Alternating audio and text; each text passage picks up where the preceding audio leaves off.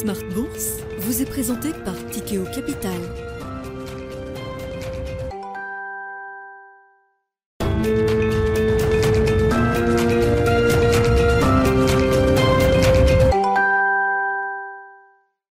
Bonjour à tous et bienvenue dans Smart Bourse. Smart Bourse, votre rendez-vous bourse deux fois par jour en direct sur Bismart à midi et demi. Tout d'abord, une demi-heure donc pour décrypter l'actualité boursière du jour avant la grande édition du soir, une heure cette fois-ci, de dix-sept heures à dix-huit heures. À noter également que vous pouvez retrouver toutes les émissions Smart Bourse en replay sur bismart point f r, mais aussi en podcast sur toutes les plateformes de podcast. Au sommaire de cette édition, les marchés financiers sont globalement calmes aujourd'hui alors que ce tiennent les élections de mi-mandat aux États-Unis, des élections qui pourraient bien coûter sa faible majorité au gouvernement Biden au Congrès, euh, des élections qui, on le rappelle, portent sur l'intégralité des sièges de la Chambre des représentants, mais aussi sur un tiers des sièges au Sénat, en plus d'élections euh, locales, et des élections qui sont de manière générale défavorables à la majorité présidentielle aux États-Unis et dont l'issue sera déterminante pour la suite de la politique économique et budgétaire aux États-Unis. À noter d'ailleurs que Donald Trump a de son côté annoncé cette nuit, euh, juste avant donc le jour des élections,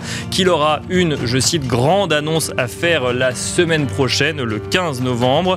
Nombreux sont ceux à y voir l'annonce d'une prochaine candidature présidentielle, alors que le ministère euh, de la Justice américaine enquête sur son implication dans les événements du Capitole, des mid-terms donc suivis de près par les marchés, quelle que soit leur issue. Et nous évoquerons avec nos invités dans un instant dans Smart Bourse les conséquences potentiel de ces élections aux États-Unis. Nous reviendrons également sur l'anticipation et l'espoir des marchés de voir la Chine infléchir sa politique zéro Covid actuelle. Si les déclarations du gouvernement chinois ne laissent pour l'heure entendre aucune décision en ce sens, le contexte économique en Chine pourrait forcer Xi Jinping à revoir sa position selon certains analystes. En témoigne par exemple un taux de chômage actuel chez les jeunes aux alentours de vingt pour cent. Nous verrons ensemble s'il est plausible d'anticiper une, rouver- une réouverture qui pourrait intervenir aux alentours de mars deux mille vingt-trois et surtout si cela peut remettre en cause le scénario récessif actuel en Europe ou aux États-Unis. Pour finir, dans le dernier, dernier quart d'heure thématique de Smart Bourse, nous nous intéresserons à la thématique d'investissement dans les énergies renouvelables mais aussi dans l'économie bleue. Quelles sont les opportunités que l'on peut y trouver actuellement et comment le contexte économique ou réglementaire peuvent porter cette thématique d'investissement? Nous en parlerons avec Martha Oudot, directrice Europe francophone chez D N B A M. On se retrouve tout de suite.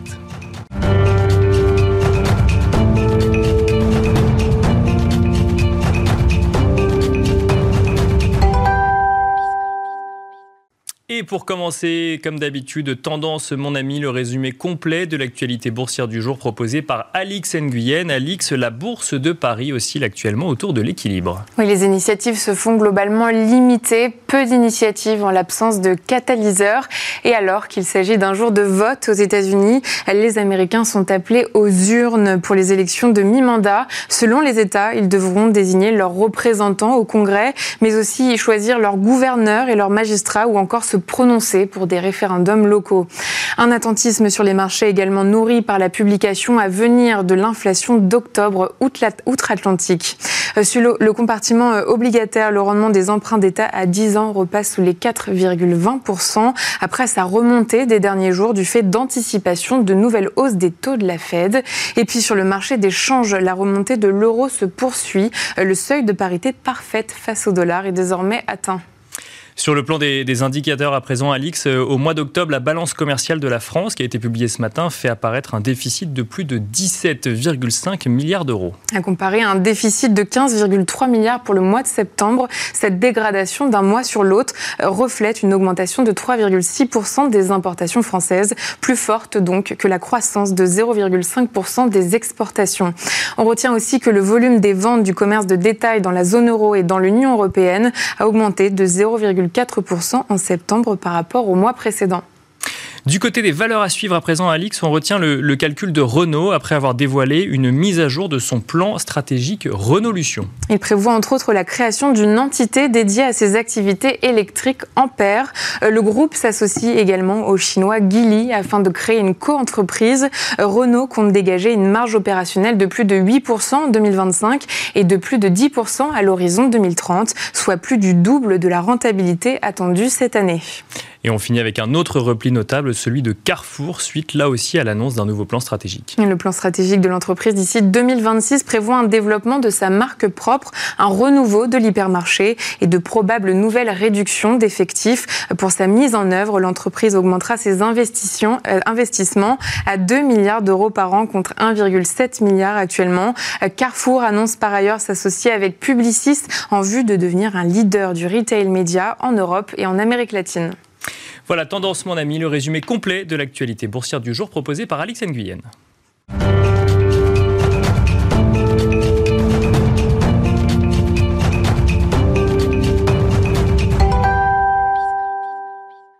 Et c'est parti à présent pour Planète Marché. Trois experts à nos côtés ce soir pour décrypter la riche actualité économique et financière. Nous avons le plaisir d'être accompagnés tout d'abord par Christophe Barraud, chef économiste et stratégiste chez Market Securities. Bonjour Christophe Barraud. Bonjour. Bienvenue sur le plateau de Smart Bourse. À vos côtés, nous avons le plaisir d'être accompagnés par Jean-François Robin, également directeur de la recherche chez Natixis C I B. Bonjour Jean-François Robin. Bonjour Nicolas, bonjour messieurs. Bienvenue sur le plateau de Smart Bourse également. Et nous avons le plaisir d'être accompagnés par Vincent Manuel, directeur des investissements chez Indosuez Wealth Management. Bonjour Vincent Manuel. Bonsoir Nicolas. Bienvenue également à vous. On va commencer avec vous, tiens Christophe Barraud, et on va commencer avec l'actualité, l'actualité du jour, puisque euh, aujourd'hui euh, les Américains se rendent aux urnes pour euh, les élections de mi-mandat. Alors euh, on l'a noté en introduction, effectivement, il y a un sujet de majorité présidentielle, un sujet de majorité au, au Congrès. Concrètement, que peut-on attendre de euh, ces élections de mi-mandat et surtout quel pourrait être l'impact en bourse? Je précise juste avant que vous répondiez qu'on on lit un peu tout et son contraire hein, sur le sujet. Parfois, euh, une majorité démocrate serait une bonne nouvelle, parfois une majorité républicaine serait une bonne nouvelle, parfois on lit également que, que soit l'un ou l'autre, ça ne changera rien pour les marchés financiers. Euh, qu'est-ce qu'on peut en attendre concrètement selon vous? bah, Je vais vous donner mon, mon point de vue là-dessus. Bah, déjà, dans l'idée, qu'est-ce qu'on attend? C'est il y a à peu près soixante-dix pour cent de chances que les républicains reprennent tout le Congrès, donc ce qui donnerait un Congrès républicain et un président démocrate. Mmh. Donc il serait, à mon sens, plutôt positif euh, pour les marchés, en, surtout sur le plan fiscal. C'est-à-dire que l'idée est de se dire que les démocrates avaient tendance à dépenser, donc ça voudrait dire que pas de dépenses supplémentaires s'ils sont élus. D'accord. Euh, l'idée qu'il peut y avoir aussi, c'était que si euh, les démocrates conservaient le Congrès, il y avait une possibilité de taxation sur les grosses boîtes, sur les grosses boîtes cotées, une augmentation de la taxation sur les rachats d'actions. Donc ça, ça aurait été plutôt aussi négatif pour les marchés. Donc ça peut être un soulagement de ce point de vue-là. Euh... Donc moins de dépenses et euh, politique fiscale moins conséquente qu'anticipée si jamais... Pour les gros goûts de coupé. Pour les gros côtés, côtés ouais. pardon. Donc ça, plutôt positif à court terme pour les marchés actions, positif potentiellement pour les obligations, si moins de dépenses, moins euh, d'alimentation, de l'inflation. Donc moi, je retiendrai surtout cet angle fiscal. Après, il peut y avoir des impacts selon les, selon les secteurs, selon la tech, selon euh, l'énergie. Il peut y avoir des implications différentes. Le potentiel retour d'un candidat Trump à des élections présidentielles qui sont pas avant deux ans aux États-Unis. Alors effectivement, là, on est dans, euh, on imagine une annonce qui n'aura lieu que la semaine prochaine, mais en tout cas, le fait que Donald Trump s'invite euh, avant même que les élections aient lieu, la veille des élections, sur une potentielle euh, grande annonce, hein, je cite. Euh, est-ce que ça peut avoir un impact supérieur sur les marchés financiers ou là encore, euh, c'est c'est pas aujourd'hui que ça aura un impact? Alors. Déjà, il faut savoir que dans, pareil, dans les sondages, si vous regardez les sites de paris sportifs, il est déjà favori pour deux mille vingt-quatre. Donc d'accord. C'est, ça vient juste euh, à un moment à peu près logique, post-mid-term. Donc, beaucoup de gens s'y attendaient déjà. Donc, je ne suis pas certain que ce soit une énorme nouvelle. Maintenant, l'implication, elle va être surtout euh, sur la sphère internationale plus que sur les U S, que ce soit en termes géopolitiques, mais aussi sur tout ce qui va être tension commerciale. Parce qu'on se souvient très bien de son mandat euh, avec des tweets euh, qui bien sûr, partir ouais. à n'importe quel moment sur vous la Chine. Vous vouliez suivre les marchés financiers, vous suiviez son compte Twitter, bien sûr. Oui. Exactement. Donc ça, euh, je pense qu'ici, tout le monde s'en passerait bien. Euh, mais ça pourrait être euh, synonyme de tension commerciale à un moment où les États-Unis donc, euh, bah, rencontrent des difficultés euh, avec l'Europe suite à leur leur plan qu'ils ont voté récemment sur le Reduction Inflation Act, mmh. euh, qui a été beaucoup critiqué dernièrement. Donc ça viendrait rajouter un petit peu des tensions euh, à court terme. Donc on verra surtout en deux mille vingt-quatre ce qui se passe, parce que c'est, oui, c'est très loin. Là, de toute façon, euh, ça n'aura pas de grande incidence. Il y aura vraisemblablement une primaire chez les Républicains, et on sait très bien qu'aux États-Unis, sur euh, les dernières élections, euh, entre euh, le début et la fin de la primaire, il peut se passer beaucoup de choses.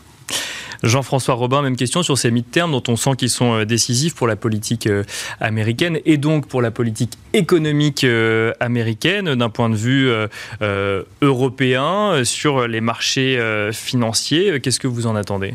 Bah, ce qui est très, très, très probable quand même, c'est que la question c'est de savoir si les Républicains vont remporter l'ensemble du Congrès ou euh, une des deux chambres, mais en tout cas c'est clair qu'on va avoir un, un minima, ce qu'on appelle un split Congress, donc euh, voilà, on va avoir euh, sans doute une situation finalement euh, euh, assez à la française, je pense, c'est-à-dire avec un, un Congrès assez opposant euh, euh, par rapport à, à, à Biden, c'est-à-dire voilà, une, une chambre qui est, qui est plutôt dans l'opposition.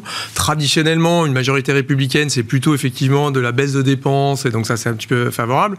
Euh, là c'est un petit peu différent, parce que ce qu'on a vécu avec Trump, c'était quand même des énormes dépenses fiscales, mmh. donc c'était très dépensier également, hein. Donc là c'est, c'est, on se souvient de, plutôt de la surchauffe due à Biden, mais avant ça Trump a été déjà aussi dans un très très très fortement dépensier. Puis une chose qui a changé, hein, parce que quand on regarde depuis l'après-guerre, euh, en général il y a effectivement euh, voilà, en moyenne on perd trente-huit sièges à la Chambre euh, depuis, depuis l'après-guerre, donc là c'est évident qu'ils vont perdre la Chambre. Est-ce qu'ils gardent le Sénat ? Moi je pense qu'ils perdent tout, mais on, on On, on, on va voir. D'accord. Mais en tout cas, voilà, il n'y a plus de primes au sortant, c'est plutôt des primes au dégagisme. Donc, moi, je pense qu'il faut effectivement, je suis assez d'accord avec ce qui vient d'être dit, on va avoir probablement un congrès républicain et un pré- président. Et ça, on avait vécu ça aussi avec la Belgique. Les marchés, en fait, ils aiment bien quand il euh, y a, euh, en fait, finalement, pas trop de gouvernement, quoi. Quand, et donc, quand ça ne se passe pas grand-chose. On ne peut plus prendre de décision, quoi. Donc, les, je suis assez, là aussi, tenté, tenté de penser qu'effectivement, si on a ça, ça va vouloir dire moins de dépenses publiques, parce qu'on ne se mettra d'accord sur rien. Euh, fin des, voilà, peut-être des attaques sur le, le, le monopole des grandes fintech, et cetera. Des, des, des, des, voilà, c'est un peu tous les débats qu'il y avait dans le camp démocrate actuellement. Donc, c'est plutôt favorable aux actions et aux taux d'intérêt, si moins de dépenses publiques. Cela étant, il y a aussi l'aspect un peu à la française. Mm-hmm. Et là, du coup, d'avoir un congrès très très opposant pour préparer deux mille vingt-quatre et Donald Trump qui va annoncer en grande pompe que de toute façon s'il n'est pas élu en, en prison, donc euh, quelque part il faut qu'il soit élu, donc évidemment que le quinze il va nous annoncer qu'il arrive. Donc pour vous il n'y a pas de doute sur l'annonce du quinze? Oh bah non, aucune, aucune, parce que c'est une question de sa survie euh, au moins politique, quoi. Donc euh, c'est, c'est clair qu'il va y aller. Euh, en revanche, ça, qu'est-ce que ça veut dire? Ça veut dire qu'on peut avoir un congrès très très très agressif. Je suis encore enfin mon parallèle avec la France, mais ça, ça veut dire quoi ? Ça veut dire qu'on votera pas forcément le plafond de la dette, qu'on votera pas forcément un certain nombre de, de, de capacités du, du de la gouvernement fédéral à avoir ses, à dépenser euh, ses dépenses courantes. Et ça, ça peut avoir un truc un petit peu sur la qualité de la dette américaine, sur le dollar, l'aversion au risque, et cetera. Donc, si moi, je comprends je pense... bien, ça veut dire que le risque, c'est que, qu'on ait un congrès qui bloque pour bloquer, c'est ça, et que du coup, ça ouais, a un impact et, sur et le... Et voilà, et là, le côté, bah, finalement, ça va couler doucement, cinq pas pour les actions, cinq pas pour les taux. Si on commence à avoir vraiment de l'aversion au risque et on vient avoir un congrès, parce que, encore une fois, les, congrès, les, les, les candidats républicains aujourd'hui ne sont pas les candidats républicains d'hier, hein. C'est des républicains euh, très euh, alter-droite, quoi. Hein. Donc, ouais, euh, bien sûr. Donc, c'est pas les mêmes, quoi. Hein. C'est pas des gens baisse publique, et cetera. C'est plutôt des gens un peu plus radicaux que ça. Et moi, le danger que je vois aussi pour l'Europe, parce que vous posiez la question de l'Europe, c'est qu'on peut avoir un congrès beaucoup moins favorable. Euh, je pense qu'on aura le même congrès, euh, compte tenu de ce qu'on peut en entendre, même congrès euh, vis-à-vis de la Chine, pas grand-chose de changer, donc un truc assez agressif. En revanche, sur le soutien à l'Ukraine, sur le soutien à l'Europe via des livraisons de gaz liquide notamment, il peut y avoir des choses qui changent. C'est pas forcément tout ça un scénario le plus sympathique pour euh, géopolitiquement, mais peut-être économiquement pour, pour, pour, pour l'Europe. Oui, parce que là, ce que vous nous décrivez, c'est un scénario qui peut devenir un scénario à risque pour, euh, ouais, pour je pense, le, je pense pour que, le continent européen. Le congrès peut être pas si sympathique que ça, euh, congrès républicain. On avait bien vu Donald Trump qui s'attaquait à l'Allemagne, à l'Europe, guerre commerciale aussi avec l'Europe. Si c'est des, des, des députés euh, républicains à son image, ça va être un petit peu plus tendu pour euh, verser de l'argent euh, à l'Ukraine, pour euh, aller aider l'Europe à sortir de sa crise énergétique l'hiver prochain. Attention quand même. Vincent Manuel, effectivement, c'est vrai qu'il y a, il y a la question de la réaction des marchés financiers, et puis il y a la question du contexte économique hors États-Unis et de l'impact que ça peut avoir en Europe euh, ou en Chine. Comment est-ce que vous, vous abordez un petit peu ce, ce, ce, ce, ce, ces élections de mi-mandat euh, et toutes les implications qu'elles peuvent avoir ? Mais historiquement, euh, la thèse dominante de beaucoup d'investisseurs, c'est que les mid-terms remportés par l'opposition sont favorables pour les marchés statistiquement, mais comparaison n'est pas raison, parce que historiquement, même si on observe généralement sur l'ensemble des, des mid-terms passés euh, une, surpa- une performance des marchés actions de l'ordre de quinze pour cent dans les douze mois qui, qui suivent, mmh. en fait... on met là-dedans beaucoup de cycles économiques et marchés très positifs. Si on regarde maintenant plus les, les demi-terms perdus par Barack Obama, c'est plutôt du plus trois, plus quatre pour cent sur un an. Donc, ce qu'on est capable de gagner ou de perdre en deux jours de marché. Donc, je pense qu'il faut relativiser ça. Euh, l'autre point... Donc, il n'y a pas tant d'impact, ou il n'y a plus d'impact, c'est ça c'est L'impact ça est moins évident. Et puis, je pense que, comme vous le suggérez, euh, il faut aussi observer ça dans un contexte économique et marché qui reste compliqué. On a une Fed qui est, qui est toujours très au quiche, une, une économie qui a ralenti, euh, des profits qui sont censés croître moins vite, voire décroître l'année prochaine. Et donc, l'équation reste quand même plutôt compliquée sur les marchés actions. Et à l'inverse, elle peut inciter les investisseurs à se repositionner sur d'autres classes d'actifs, et notamment sur, sur les obligations. Sur le scénario marché, là, effectivement, là où je rejoins mes, mes camarades de ce soir, c'est que euh, le, l'aspect quelque part positif qu'attendent les marchés euh, d'une victoire euh, démocrate, au con, d'une victoire pardon, républicaine, républicaine oui, c'est, c'est, c'est en tout cas l'idée. Euh, oui. C'est une administration moins dépensière, donc qui met un peu moins de pression sur la Fed. Donc, il est un petit peu moins obligé de, d'augmenter les taux. Même si, pour le moment, quand on regarde euh, les, les, les futurs sur les Fed Funds, on ne le voit pas trop. On reste encore sur un marché qui est ancré sur des taux qui restent sur un plateau de cinq pour cent avant de décroître avant deux mille vingt-quatre. Donc, pour le moment, même si le marché joue largement une très forte probabilité de victoire euh, républicaine, on n'en voit pas trace dans les anticipations de taux. Euh, on le voit peut-être un tout petit peu sur un léger affaissement du dollar, éventuellement, mais c'est la...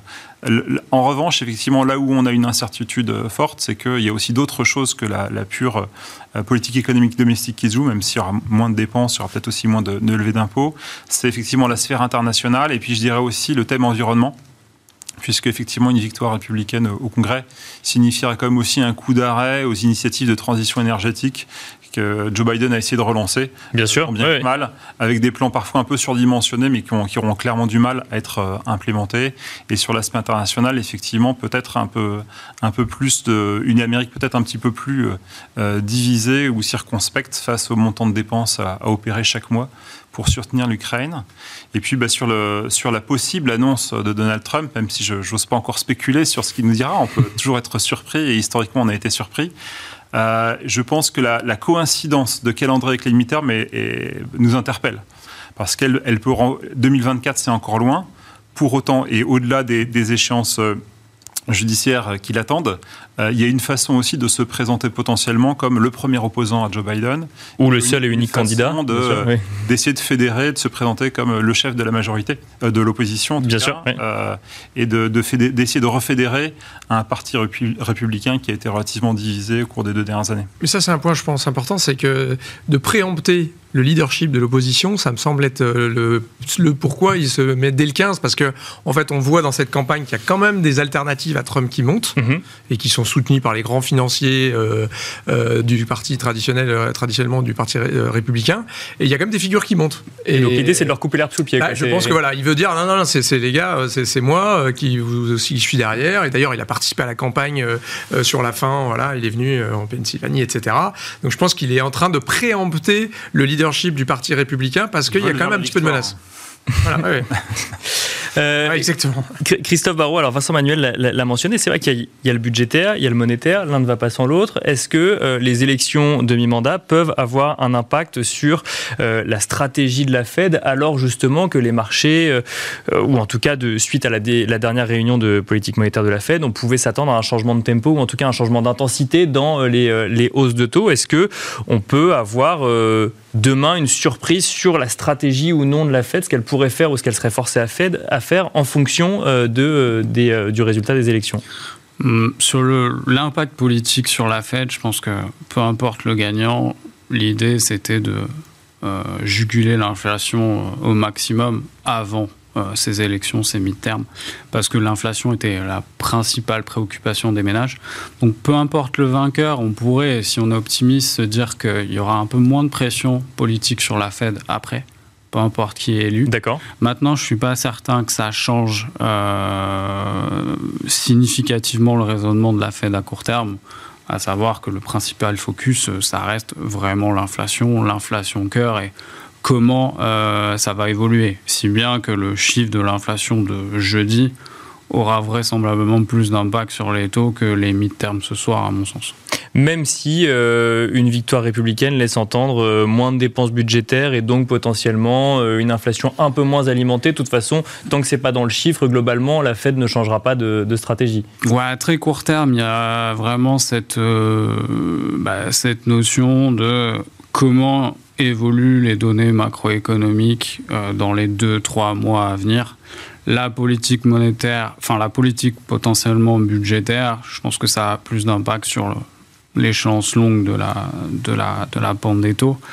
Euh, à très court terme, il y a vraiment un focus sur quelles sont les données de l'inflation, quelles sont les données du marché de l'emploi, comment ça évolue pour calibrer le degré euh, de relèvement de taux.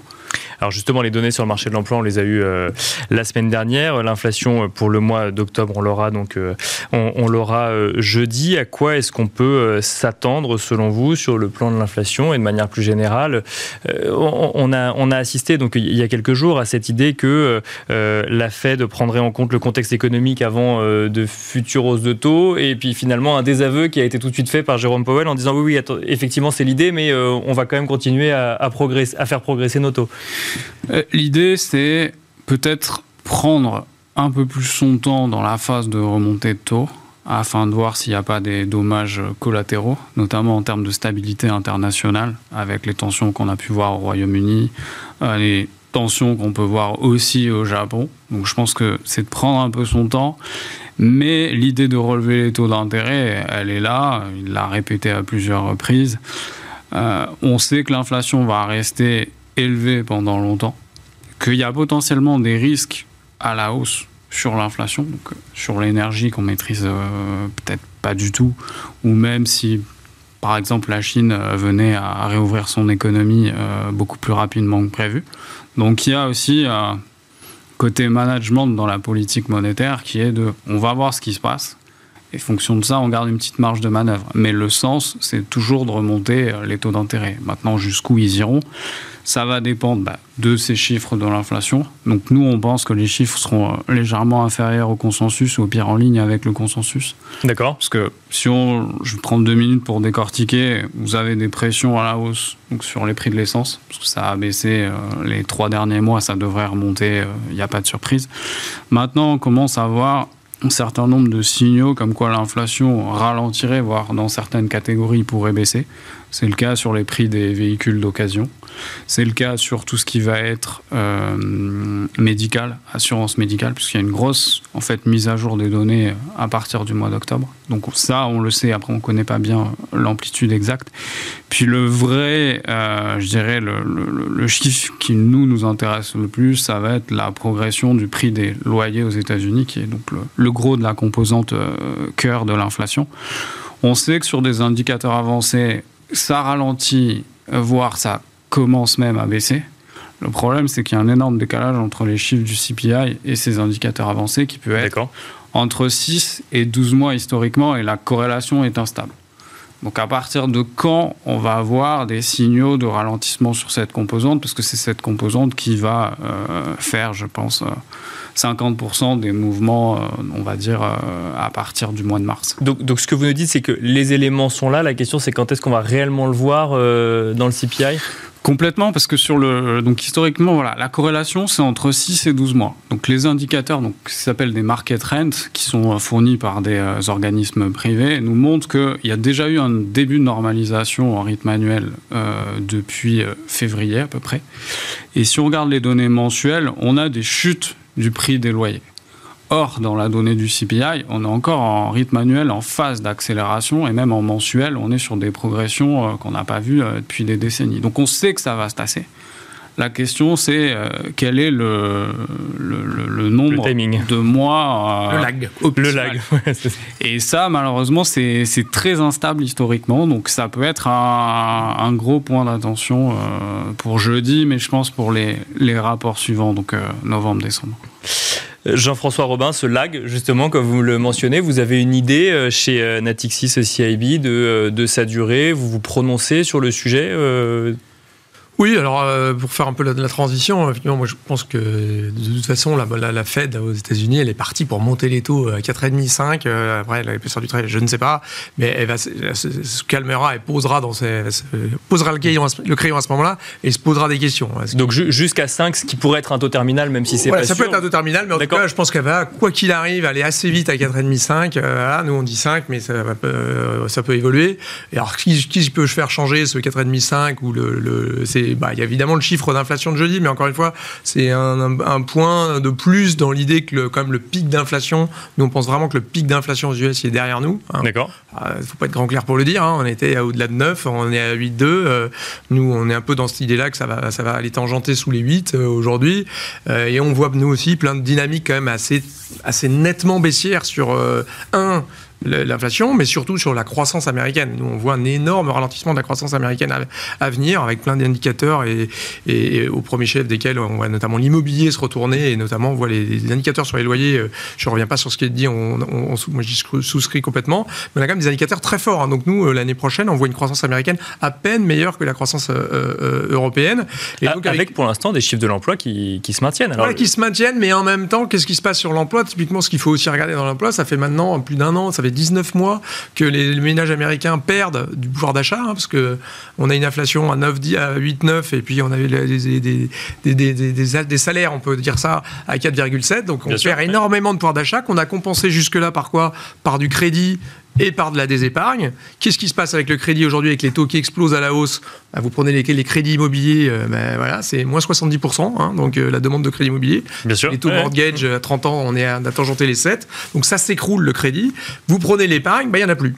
Elle est dépensée. Donc, de ces deux points de vue-là, et la conso, c'est soixante-dix pour cent du P I B américain. Si vous rajoutez à ça ce qu'on évoquait tout à l'heure, c'est-à-dire que la Fed elle monte à quatre virgule cinq, et de toute façon, ce qui va se passer avec les élections mi-terme, c'est que c'est fini les dépenses budgétaires, au mieux, voilà, au mieux c'est fini, voire à baisse.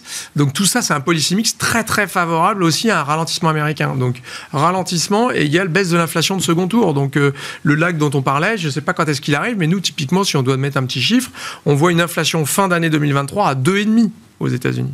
Parce D'accord. qu'on voit une croissance oui. à moins de un pour cent, euh, avec un taux de chômage qui remonte vers cinq virgule cinq assez vite. Donc on a une économie américaine qui se normalise, entre guillemets, assez vite et qui va être pas si différente de ce qui se passe euh, finalement en Europe, malgré un choc énergétique très différent, malgré plein de choses très différentes. Mais la dynamique, avec un policy mix où vous avez les deux pieds sur le frein, à la fois budgétaire et monétaire, bah, ça va faire ralentir très fortement l'économie américaine. Hein. Donc le... un retour à la normale en termes d'inflation, fin deux mille vingt-trois, après ça veut dire... Ouais, ce euh... sera une nouvelle normalité. C'est-à-dire oui, que, c'est voilà, ça, oui, j'ai... normal entre guillemets, euh, mais... Encore une fois, si on a l'économie américaine, où en moyenne, qu'on, on la voit à zéro virgule six, zéro, voilà, à moins de un l'année prochaine aux États-Unis, probablement qu'elle rebondira en deux mille vingt-quatre, qu'on aura une année, il y aura bien un moment où, évidemment, ça va rebondir, on aura une nouvelle, là aussi, nouvelles élections, et cetera. On va, on va avoir des choses, donc c'est pas la fin de, de la croissance américaine, on sous-estime toujours la croissance américaine, mais en tout, en tout cas, on aura cette, euh, c'est, c'est, ce ralentissement. C'est pas une normalisation, parce que je pense encore une fois que l'inflation ne reviendra pas au son, euh, avant, parce que déglobalisation, parce que euh, vieillissement, parce que euh, de la transition énergétique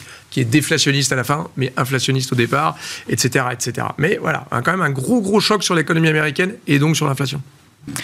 Vincent Manuel, on évoque le chiffre donc de l'inflation de demain, mais une vision un peu plus générale effectivement de, de, de cette inflation et donc de, de la croissance américaine. Comment est-ce que vous voyez les choses du coup chez Indosuez Wealth Management ? Bah pour rebondir sur ce qui vient d'être dit, euh, il y a un an on a écrit un, notre Global Outlook sur l'inflation et ce qu'on pointait du doigt c'est l'accélération des facteurs structurels de l'inflation. L'inversion du paradigme démogra- démographique qui était censé être euh, désinflationniste et qui devient inflationniste, on le voit sur les salaires, en raison des pénuries de main d'œuvre et c'est pas seulement aux États-Unis.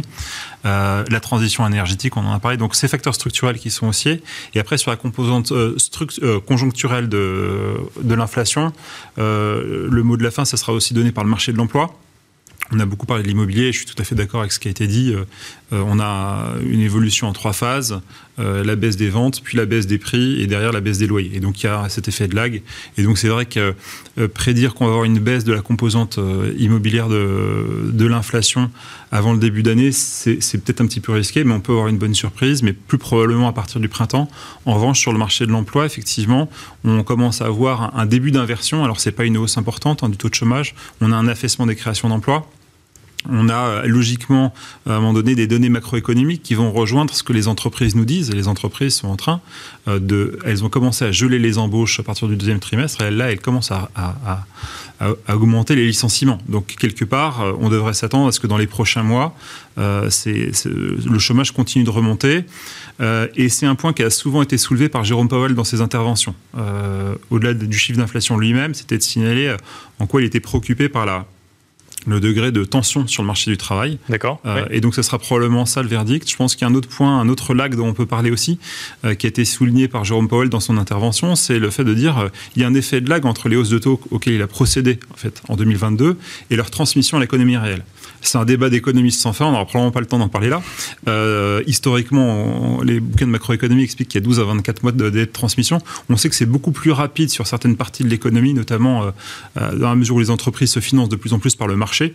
L'écartement des spreads obligataires fait que le durcissement des conditions financières arrive plus rapidement que par le passé où toute l'économie était financée par le bilan des banques.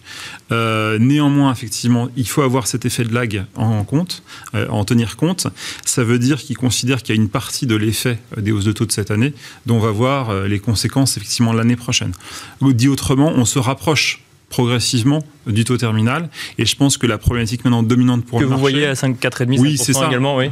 Euh, mais maintenant, la problématique clé pour le marché, c'est pas est-ce qu'on s'arrête à quatre virgule cinq ou est-ce qu'on va à cinq ou à cinq virgule vingt-cinq, c'est combien de temps on y reste. L'espoir du marché jusqu'à cet été, c'était de penser qu'après avoir monté les taux, la Fed inverserait très rapidement sa politique. Oui, parce qu'il y avait un pic d'inflation et donc un pic de taux euh, et dont aussi on pensait... Que, oui. Et aussi parce que par le passé, dans les cycles monétaires précédents, la, la Fed recoupait les, les taux au bout de six mois après les avoir montés. Et c'est aussi qu'a fait Powell euh, en deux mille dix-neuf, euh, après les avoir montés en deux mille dix-huit, et euh, après sa dernière hausse de taux de décembre deux mille dix-huit, il signale au marché dès début janvier deux mille dix-neuf qu'il va baisser les taux. Or, si on replonge dans une autre histoire économique qui est plutôt celle des années soixante-dix, on reste sur des plateaux de taux. La thérapie années soixante-dix, c'est plutôt douze à dix-huit mois euh, de plateaux de taux élevés et attendre de voir la décrue de l'inflation. Et c'est ça que Jérôme Powell essaye de corriger depuis Jackson Hole, et c'était notre, notre thématique du, du pivot au plateau, euh, qu'il faut peut-être se préparer à avoir un, un plateau de, de douze mois. En tout cas, c'est ce que le marché maintenant intègre dorénavant. Euh, et puis, on peut avoir effectivement une bonne surprise si l'inflation décroît, décroît plus vite. Et à ce moment-là, les investisseurs rejoueront à nouveau le pivot. Mais aujourd'hui, il n'y a plus beaucoup d'investisseurs qui jouent euh, une rebaisse rapide des taux. Un, un mot, je, je change de sujet, mais vous avez évoqué effectivement euh, ce, que, ce que nous disent les entreprises. Alors, euh, moi, j'ai plutôt envie de vous demander euh, ce que vous pensez des entreprises, ou en tout cas de la saison des résultats euh, actuellement aux États-Unis. Alors, toutes les entreprises du S and P cinq cents euh, n'ont pas encore publié leurs résultats, mais on en a une vision euh, euh, majoritaire aujourd'hui. On est en moyenne, si je ne dis pas de bêtises, sur une croissance de trois pour cent des bénéfices des entreprises du S and P cinq cents. Et euh, des analystes de chez Goldman Sachs ont publié une note qui estime que cette croissance des résultats en deux mille vingt-trois devrait être à zéro pour cent, à savoir complètement atone. Du fait de marges qui se contractent en annuel pour la première fois sur le troisième trimestre de cette année. Euh, et ça, c'est le scénario hors récession, entre guillemets. C'est-à-dire que ça pourrait être, ça pourrait être pire. Euh, ça va dans le sens de ce que nous disait Jean-François Robin, c'est-à-dire d'une croissance euh, euh, faible, voire nulle, sur cette année deux mille vingt-trois qui va s'ouvrir. En tout cas, sur les deux premiers trimestres deux mille vingt-trois, euh, c'est clairement euh, l'anticipation dominante. C'est plus de croissance des bénéfices, voire un risque baissé. Sur les onze secteurs principaux, vous en avez cinq qui sont déjà en baisse de croissance des résultats au troisième trimestre.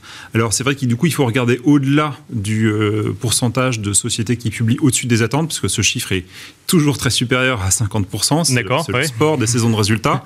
Et là, on est à plus c'est de, de la soixante... communication, oui. Voilà, c'est, ça. c'est de la communication oui. financière. On a plus de soixante-dix pour cent d'entreprises qui publient au-delà des attentes. Et le taux de surprise positive, c'est à peu près trois points de croissance des bénéfices. Mais le point essentiel à regarder en fondamental, c'est, vous l'avez dit, l'effritement des marges. Vous avez onze pour cent de croissance des chiffres d'affaires, mais trois pour cent de croissance des bénéfices. Donc, il y a bien quelque chose qui se passe au niveau des marges. Et puis, si on se tourne sur l'Europe, c'est aussi de regarder les choses en retirant le secteur de l'énergie. Et là, la croissance des bénéfices se rapproche fortement de celle des États-Unis.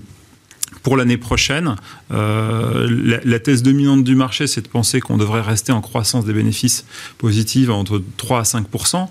Euh, néanmoins, euh, les risques sont clairement à la baisse. Euh, parce qu'effectivement, c'est difficile d'imaginer qu'on enlève un point de croissance mondiale ou deux points de croissance mondiale sans enlever dix à quinze points de croissance des, des bénéfices. Donc, euh, c'est là où effectivement les investisseurs doivent rester prudents et euh, faire attention à rester sur des, sur des secteurs où il y a de la visibilité sur les marges, des bilans pas trop endettés. Donc, le thème euh, qualité résilient reste quand même euh, assez dominant dans le marché. Christophe Barraud, même question sur cette saison des résultats. Alors, je ne l'ai pas mentionné tout à l'heure, mais effectivement, euh, Goldman Sachs, dans sa note, parle d'une croissance de résultats faible. Est-ce que vous utiliseriez, est-ce que vous utiliseriez ce terme-là pour parler de la croissance des résultats du troisième trimestre deux mille vingt-deux ? Bah, si on regarde, alors on sait que ça surprend toujours à la hausse, mais comparativement à la moyenne, on était en deçà euh, de la moyenne à cinq ans en termes de taux de surprise. Ce qui est aussi intéressant, c'est les guidances. Donc il y a proportionnellement plus de, de guidances euh, négatives que ce qu'on observe historiquement. Donc très clairement, il se passe quelque chose.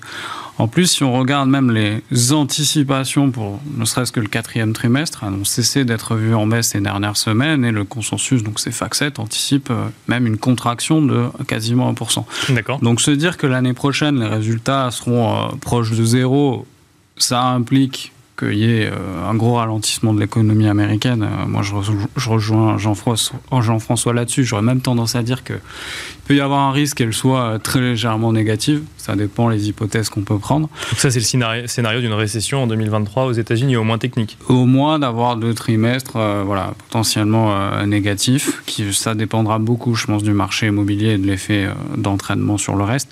Après, les entreprises du S and P, il faut regarder qu'historiquement, elles sont de plus en plus exposées à la croissance mondiale. Et là, euh, en termes de croissance mondiale, c'est très net. On s'attend à un ralentissement de trois pour cent. Donc, si on prend la, la mesure du F M I, à quelque chose qui se rapproche ou à inférieur à deux pour cent l'année prochaine. Donc, c'est plutôt très cohérent avec euh, bah, des E P S qui soient à peu près stables, euh, mais du moins qui ne progressent pas significativement en deux mille vingt-trois. Un mot peut-être, Jean-François Robin, rapidement sur cette saison des résultats euh, également. Alors, vous avez parlé de votre vision de la, de la croissance américaine. Là, de manière plus générale, on a évoqué les entreprises du S and P cinq cents, les entreprises européennes également. Comment est-ce que vous la voyez, cette saison des résultats euh, aujourd'hui ? Bah, sur les États-Unis, je crois que beaucoup de choses ont été dites. Je, je, je suis tout, Ça va dans le sens d'accord. de votre vision de la croissance. Voilà. Alors après, il y a aussi un truc qu'on voit dans les résultats actuels qui est assez frappant quand même. Hein. C'est, euh, on dit toujours que l'économie américaine est très domestique, très peu ouverte sur le monde, mais on voit quand même l'impact et l'importance prise des GAFA dans, le, dans, la, dans, la, dans, la, dans les valorisations boursières ouais. et dans les résultats, et que ces, ces GAFA-là sont, elles, très dépendantes de l'extérieur, mm-hmm. et, ouais, Netflix, et cetera. Et on voit pour la première fois l'impact du dollar fort sur les résultats euh, rapatriés en dollars des profits faits en euros euh, ou en sterling, c'est pas les mêmes, quoi. Et donc ouais, on voit pour la première fois, je trouve aussi marqué euh, vraiment l'impact du dollar fort sur, euh, sur les résultats des entreprises américaines qui finalement sont internationales, quoi. Et donc si on veut être un petit peu euh, contrariant. Moi, je pense qu'effectivement, ça ralentit, que les résultats, euh, je ne vois pas pourquoi on sera à deux chiffres l'année prochaine dans un contexte où ça, la croissance mondiale, la croissance américaine euh, se, se, se, s'arrête, euh, voilà, sudden stop, quoi. Euh, je ne vois pas comment ça pourrait être bon. En revanche, on a peut-être un petit effet dollar qui va jouer à l'inverse, je pense, l'année prochaine, où nous, on voit plutôt le dollar quand même rebaisser contre euro. On voit un euro en fin d'année prochaine à un virgule zéro six. Donc, Donc un, euh, effet de change qui un effet de change qui redevient un petit peu plus favorable, et cetera. Puis comme on est moins négatif que le consensus sur, euh, finalement, l'euro, parce qu'on ne croit pas à l'armageddon de la crise énergétique de deux mille vingt-trois. On n'y croyait pas en deux mille vingt-deux quand tout le monde nous disait qu'on devrait tricoter des pulls cet hiver et qu'on passerait jamais l'hiver. Euh, bah, à la fin, à la fin on, va, on va passer l'hiver ça, sans trop de soucis a priori. Je pense que deux mille vingt-trois c'est pareil, on se fait très très peur sur l'économie européenne et qu'à la fin on va peut-être échapper à la récession globalement en, en Europe. On va être sur une stagnation, on parlait des États-Unis, euh, voilà, nous on est sur un chiffre proche, euh, proche de zéro, mais on est quand même typiquement sur la France où on finit deux mille vingt-trois plus haut qu'en deux mille vingt-deux. Donc, Do- donc le scénario récession, récession qu'on, qu'on lit quand même régulièrement, qu'on entend régulièrement, même si elle n'est que technique, c'est pas un scénario que vous partagez vous actuellement? Bah, euh, c'est-à-dire qu'après on joue un petit peu avec les mots. C'est-à-dire que si vous passez d'une croissance française qui risque d'être à deux virgule cinq cette année, peut-être même deux virgule six, on doit être dans les indicateurs, l'acquis de croissance, à une croissance française l'année prochaine à zéro virgule six, et c'est à peu près cette zone-là sur, sur l'Europe, on passe de trois à moins de un, bah, c'est quand même un énorme ralentissement, un énorme choc sur la croissance. Mais cela étant, ça veut quand même dire qu'en fin deux mille vingt-trois, on a un P I B européen un supérieur à deux mille vingt-deux. Oui, donc oui, ça, c'est, c'est pas non plus euh, l'énorme récession qu'on nous annonce euh, pour beaucoup qui, voilà, on joue à ça. Mais regardez encore une fois les les indicateurs récemment ou les résultats des entreprises européennes, à l'inverse des États-Unis, je trouve qu'ils sont hyper résilients, quoi. hein, les résultats des boîtes euh, du C A C, et cetera. On voit des, des résultats, euh, voilà, on est tous sur des... Euh, même des, des, les automobiles, là, les Faurecia, des Michelin, des Stellantis, des Renault, ils sont tous à plus vingt quand on nous disait qu'il faudrait des siècles avant qu'on se remette de ce, de, de ce Covid. Finalement, voilà, la profitabilité, le fait de jouer sur des valeurs ajoutées, sur de l'électrique, euh, bah, c'est aussi associé à du profit, quoi. Euh, un sujet dont on n'a pas parlé, il nous reste quelques minutes pour le traiter, on va continuer avec vous rapidement, Jean-François Robin. Une réouverture potentielle de l'économie chinoise début deux mille vingt-trois, est-ce que ça pourrait venir insuffler un petit peu plus de croissance, du coup, que ce soit en Europe ou aux États-Unis ? Alors oui, une Chine qui, qui, qui réouvre, c'était le moteur de l'économie mondiale de ces dernières décennies, donc une Chine qui réaccélère fortement, ce serait une très bonne nouvelle pour l'économie mondiale, pour les, voilà, sans doute moins pour la normalisation des prix des matières premières, il faut garder en tête que la Chine importe quasiment un quart de, de, de l'énergie du monde, hein, donc c'est vraiment le, le moteur qui, qui, voilà, qui sur le cuivre, l'aluminium, enfin, n'importe quelle commodity, c'est la Chine. Simplement, nous, notre avis là-dedans, c'est qu'attention, hein, croire que post-congrès, ça va changer quelque chose. Nous, on n'y adhère pas du tout. Hein. On voit quatre pour cent de croissance sur la Chine contre trois aujourd'hui. Enfin, songez quand même que la Chine, cette année, fait à peine mieux. On est quasiment à parité avec la France en termes de croissance et que le taux de chômage des jeunes en Chine est supérieur à celui de la France aujourd'hui, quoi. Donc, euh, on est sur un énorme choc chinois sur la croissance qui est lié à une bulle immobilière qui fait trente pour cent du P I B qui est en train d'exploser. Est-ce qu'on peut penser que Xi Jinping, après euh, être devenu euh, le nouveau Mao, euh, on en passe en full dictature, on peut se dire les choses. Est-ce qu'il va changer quelque chose à sa gouvernance de, qu'il a montré là ? Moi, je ne crois pas un instant qu'il va devenir très pro-business, alors que depuis euh, c'est, c'est, voilà, ce, tout le dernier mandat, ça a été de passer un truc très pro-business à un truc très pro-parti, quoi. Et donc moi, je ne crois pas du tout à une ouverture de la Chine sur le monde, sur l'extérieur, sur une réouverture à, la, à l'investissement étranger et compagnie. Je crois qu'il faut un petit peu oublier cette idée de la Chine qu'on a eue pendant une petite décennie. On passe de voilà, l'esprit Jintao, Deng Xiaoping, plutôt Mao là. Hein. Euh, Vincent Manuel, question un peu différente. Est-ce qu'une réouverture de l'économie chinoise, alors effectivement, euh, que, comme nous le dit Jean-François Robin, comme avant, entre guillemets, est plausible en début deux mille vingt-trois ? Mais le, je pense qu'il ne faut pas trop en attendre. Effectivement, le, c'est une rumeur qui alimente les marchés depuis. Oui, c'est vrai qu'on parle de rumeurs qui alimentent euh, des rumeurs. Enfin, mais oui, bien qui sûr. Sont plutôt euh, pas confirmées aujourd'hui par les autorités. Si la Chine réouvre, elle risque de le faire sans le dire vraiment, euh, compte tenu des enjeux de communication politique qui ont entouré la politique zéro Covid de, de, de Xi Jinping. Euh, la difficulté de, de souscrire totalement à l'hypothèse, c'est que les cas de Covid continuent de monter euh, et qu'aujourd'hui, vous avez une partie importante de la population, notamment la population âgée, qui n'est pas vacciné, euh, et c'est ça qui met aussi un peu de pression euh, au besoin de garder euh, cette politique-là. Maintenant, ce qu'on sent, c'est qu'il y a une, un examen qui est en train d'être fait des politiques de lockdown, de confinement, mis en place au niveau des villes. C'est pas le gouvernement central qui décide mm-hmm. de tout, c'est les régions, c'est les villes. Il y a cet examen qui est en train de fait. Il est possible que, euh, suite à cet examen, ils décident de, de, d'ajuster, de rationaliser un petit peu à des politiques qui, pour le moment, étaient euh, dictées d'abord et aussi par la politique. Il était impossible pour, pour une municipalité de relâcher la politique zéro Covid avant le congrès. Donc il ne faut pas trop en attendre, euh, mais on se rend compte qu'il n'en faut pas grand-chose pour réveiller le marché chinois qui était archi-survendu. Euh, maintenant, euh, je crois qu'il y a d'autres critères qui rentrent en ligne de compte, hein, quand même, sur le scénario chinois. Euh, on a parlé de, effectivement, cette, cette bulle immobilière. La Chine, elle est dans un, dans un cycle de deleveraging. Donc ça veut dire, on a évoqué tout à l'heure la situation de, de l'épargne des ménages américains. Euh, la Chine était un, un réservoir d'épargne très important, ça, ça l'est toujours, mais les ménages euh, chinois se sont beaucoup endettés pour de l'immobilier au cours des dernières années. Donc là, on est un peu dans un deleveraging forcé. Donc l'idée, c'est ça, l'austérité. C'est une limitation à la, haute, à la hausse de la, de la croissance. En termes de politique économique, on, une partie des investisseurs misait sur l'idée que face à ce ralentissement, la politique budgétaire, la politique monétaire serait extrêmement expansionniste. On ne le voit pas pour le moment, même si la, la Banque centrale chinoise, la P B O C, a baissé légèrement les taux. On est encore en taux réel euh, neutre à, à légèrement positif, premièrement. Et deuxièmement, sur la politique fiscale, il y a une vraie incertitude sur le... Le, euh, le levier fiscal possible pour le, pour le gouvernement central, puisque si on accumule l'ensemble des dettes de, du pays, elles sont quand même relativement importantes. Donc on a une, une politique économique qui est, qui est peut-être un peu moins manœuvrante que ce qu'on pouvait imaginer. Et, euh, et donc il faut avoir un petit peu tous ces critères en, en ligne de compte. Maintenant, c'est un marché qui est relativement euh, bon marché aujourd'hui, qui traduit probablement pas mal de pessimisme.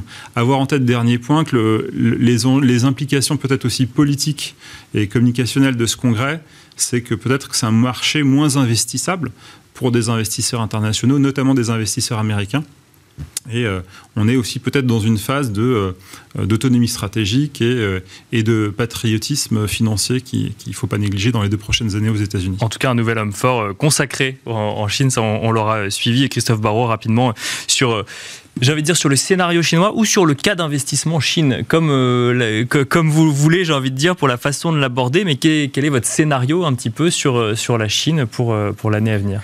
Moi, mon sentiment, c'est que soit sur l'immobilier ou que sur, soit sur le, le Covid, on a peut-être touché un peu le, la limite, à savoir que l'impact sur l'économie est extrêmement marqué. Alors, ils ne vont pas réouvrir du jour au lendemain, ils vont assouplir progressivement. Et moi, j'aurais plutôt tendance à dire que ça se fera de manière plus visible à partir du deuxième trimestre, euh, vraisemblablement après le Nouvel An chinois, où il y a des gros mouvements de population. Euh, sur cette partie Covid et sur la partie immobilière, on a déjà vu aujourd'hui qu'il y avait tout un tas de mesures de restriction qui étaient en place depuis euh, fin deux mille vingt. Ils les retirent petit à petit parce que justement les ménages chinois sont aussi beaucoup investis dans l'immobilier. Qu'au mois de septembre, c'était la treizième baisse consécutive euh, des prix immobiliers.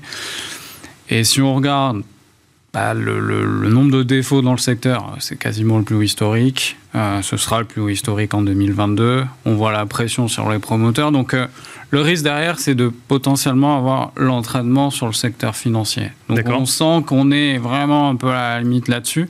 Après, on n'ouvrira pas les vannes, que ce soit sur le Covid ou sur l'immobilier. Mais je pense qu'on a... Là, on est dans des zones de résistance. On est plutôt enclin à avoir un assouplissement des deux côtés. Après, est-ce que ça permettra d'avoir une croissance stratosphérique ? On ne pense pas. Mais une accélération par rapport à deux mille vingt-deux, sûrement.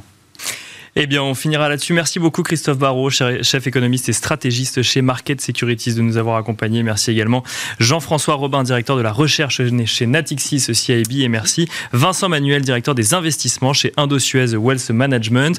Quant à nous, on se retrouve tout de suite dans le dernier quart d'heure de Smart Bourse.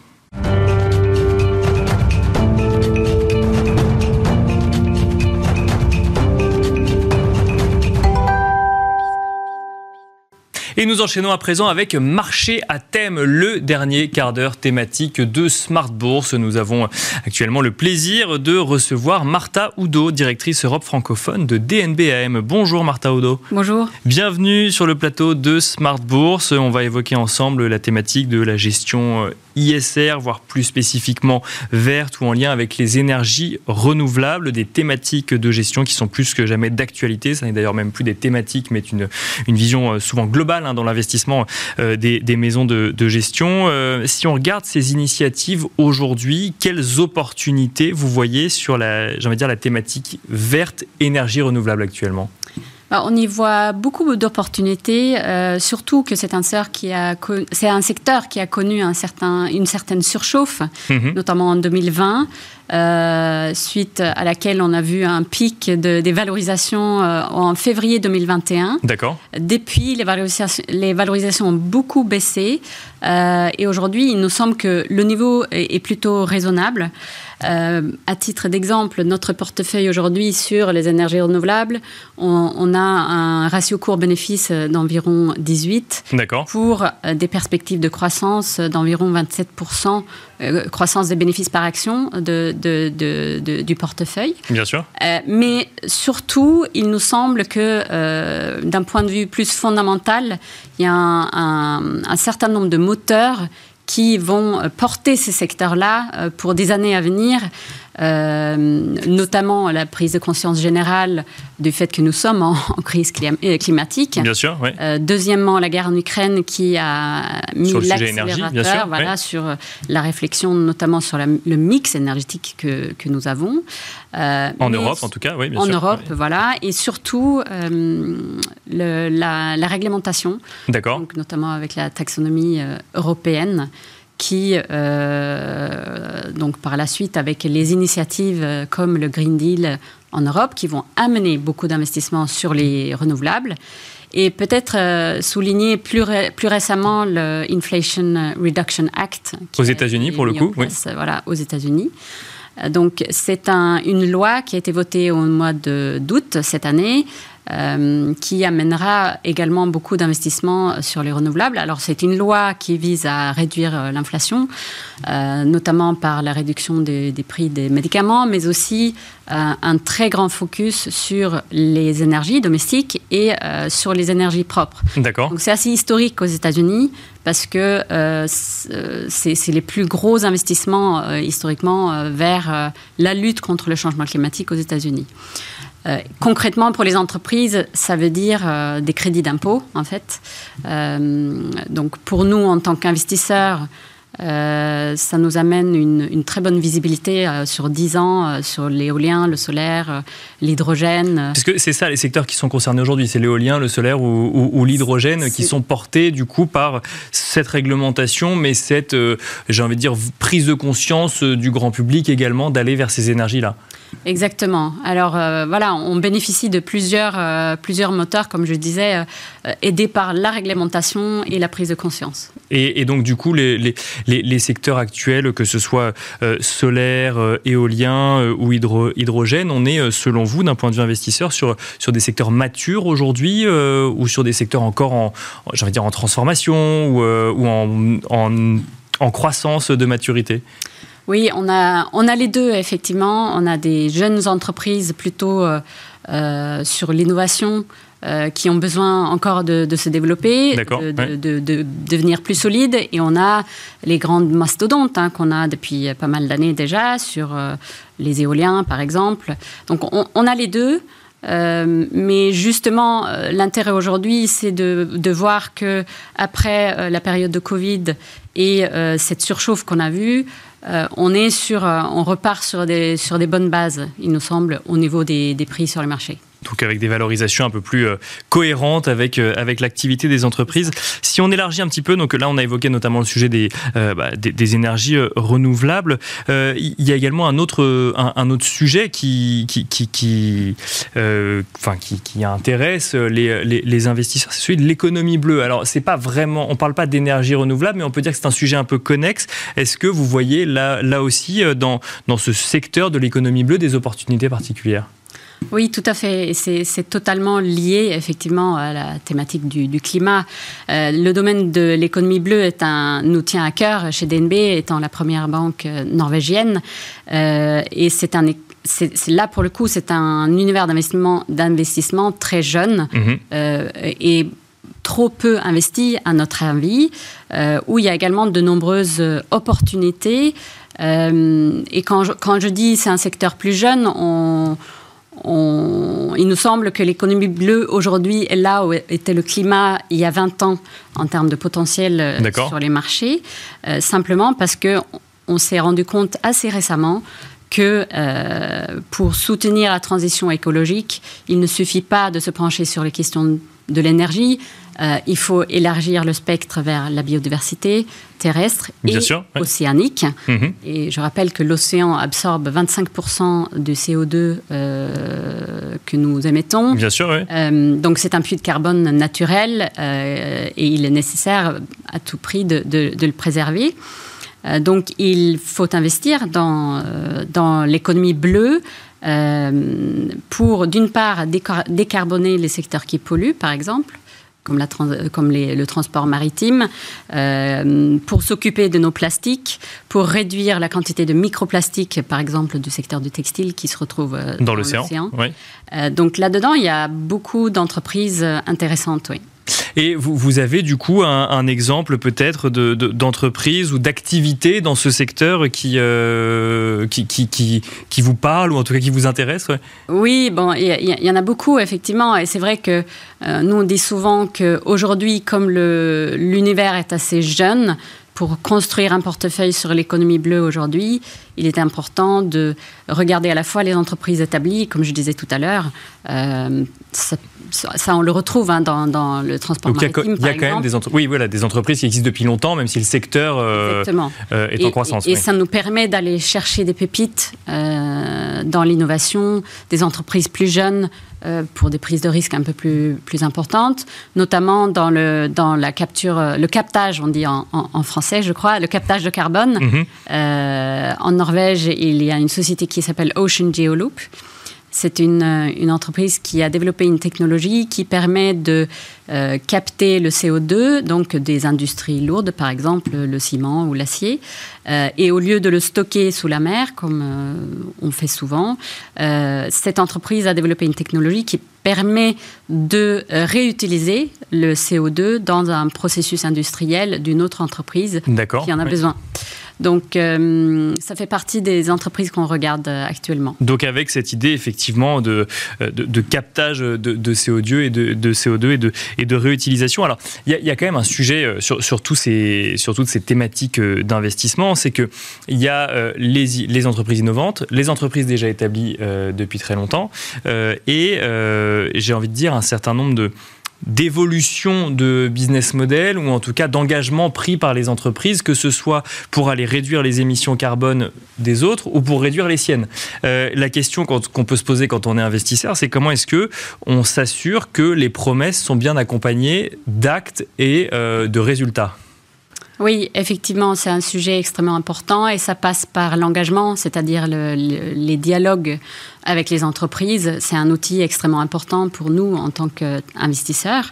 Euh, et spécifiquement sur euh, le sujet net zéro, dont on parle beaucoup aujourd'hui, mmh. c'est souvent utilisé comme un argument marketing des entreprises, donc il faut être assez vigilant.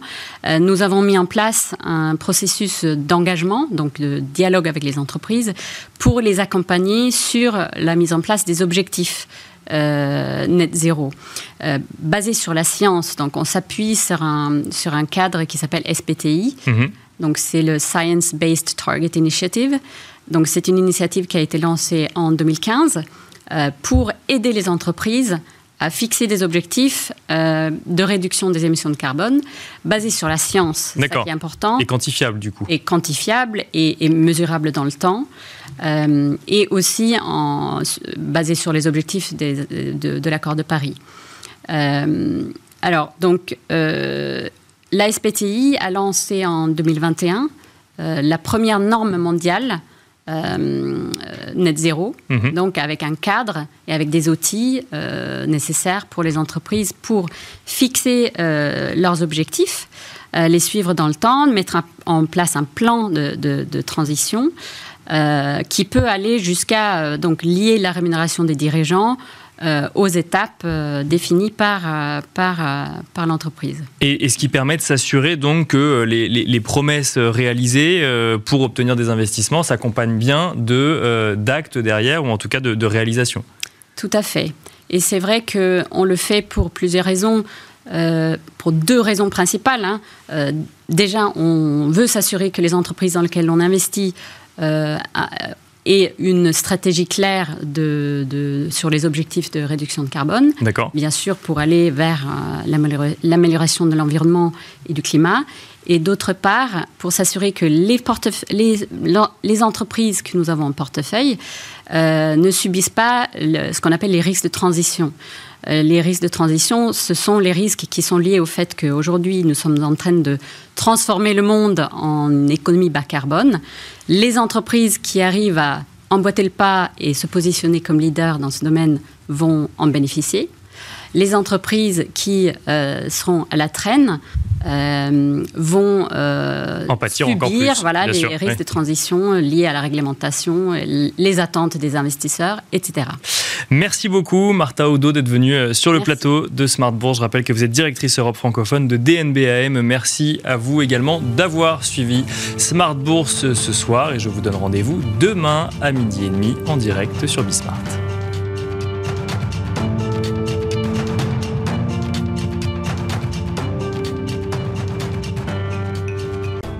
Smart Bourse vous a été présenté par Tikeo Capital.